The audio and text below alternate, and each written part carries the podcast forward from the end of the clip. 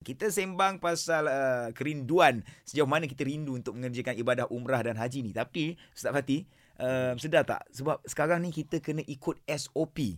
So kita nak sembang sini dengan yang berbahagia Datuk Haji Ahmad Ruzman Ahmad Razali iaitu Ketua Pegawai Eksekutif Tabung Haji Travel and Services Sendirian Berhad. Assalamualaikum Datuk. Waalaikumsalam warahmatullahi taala wabarakatuh kepada Anas dan juga para pendengar sekalian. Ya, Datuk sihat Datuk eh? Alhamdulillah. Alhamdulillah.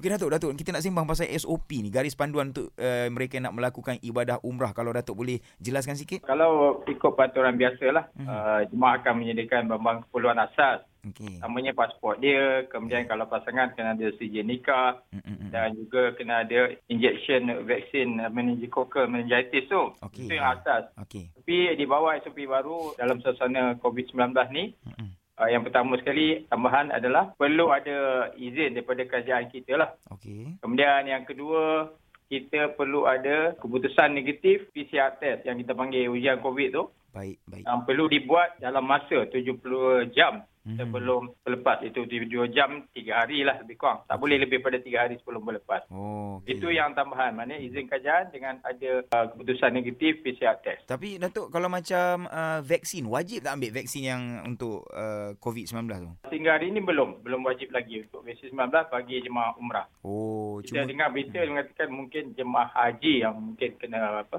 vaksin uh, COVID. Uh, saya nak perlu ingatkanlah peraturan untuk Arab Saudi ni dia biasanya agak fluid sikit. Kalau keadaan contohnya makin baik dia akan makin longgar tapi kalau makin tak baik dia akan ketatkan. ketatkan sikit lah. Hmm. Jadi sentiasa dia berubah dari semasa ke semasa. Hmm, hmm, Jadi bagi pihak Sabah Haji Travel kita sentiasa memantau lah perkembangan secara harian lah. Baik, baik. Okey Datuk, soalan terakhir. Kalau macam yalah kita faham dekat Malaysia ni kalau nak pergi solat Jumaat kan kita masih kena isi aplikasi kan. Rasa kalau orang nak masuk Masjidil Haram nanti kan nak buat ibadah tawaf ke apa semua kena ke? Masjid Haram untuk tawaf sa'i memang kena buat booking lah buat tempahan melalui Itamarna. Okey, alright. Ha, dan kalau kita pergi melalui travel agent, travel agent lah kena buat account untuk kita. Dia book untuk kita ramai-ramai dalam Oh. kumpulan tak lebih 25 orang.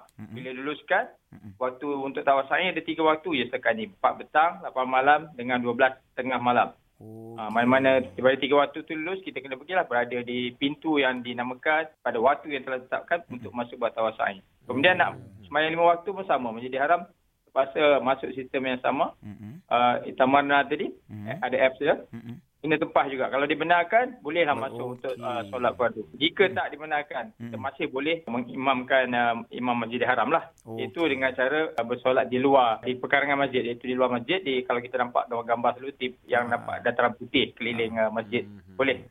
Okey. Yang di situ tanpa ada permit. Ma- Masjid Nabawi pun sama juga. Kena Ah, juga Masjid. Nabawi, Sama, eh? dia hanya perlukan uh, permit melalui uh, Itamana tadi hanya untuk uh, ziarah makam Rasulullah dan juga untuk masuk solat di Raudah. Okey. Kalau setakat untuk semayang solat lima waktu, tidak perlu uh, permit. Okey, baik baik baik faham faham. Terima kasih banyak Datuk. Insya-Allah. Baik. uh, semoga sihat Terima kasih, selalu. Ya sama jaga SOP Datuk. Sama-sama kita Sama. stay safe. Assalamualaikum. Assalamualaikum warahmatullahi wabarakatuh.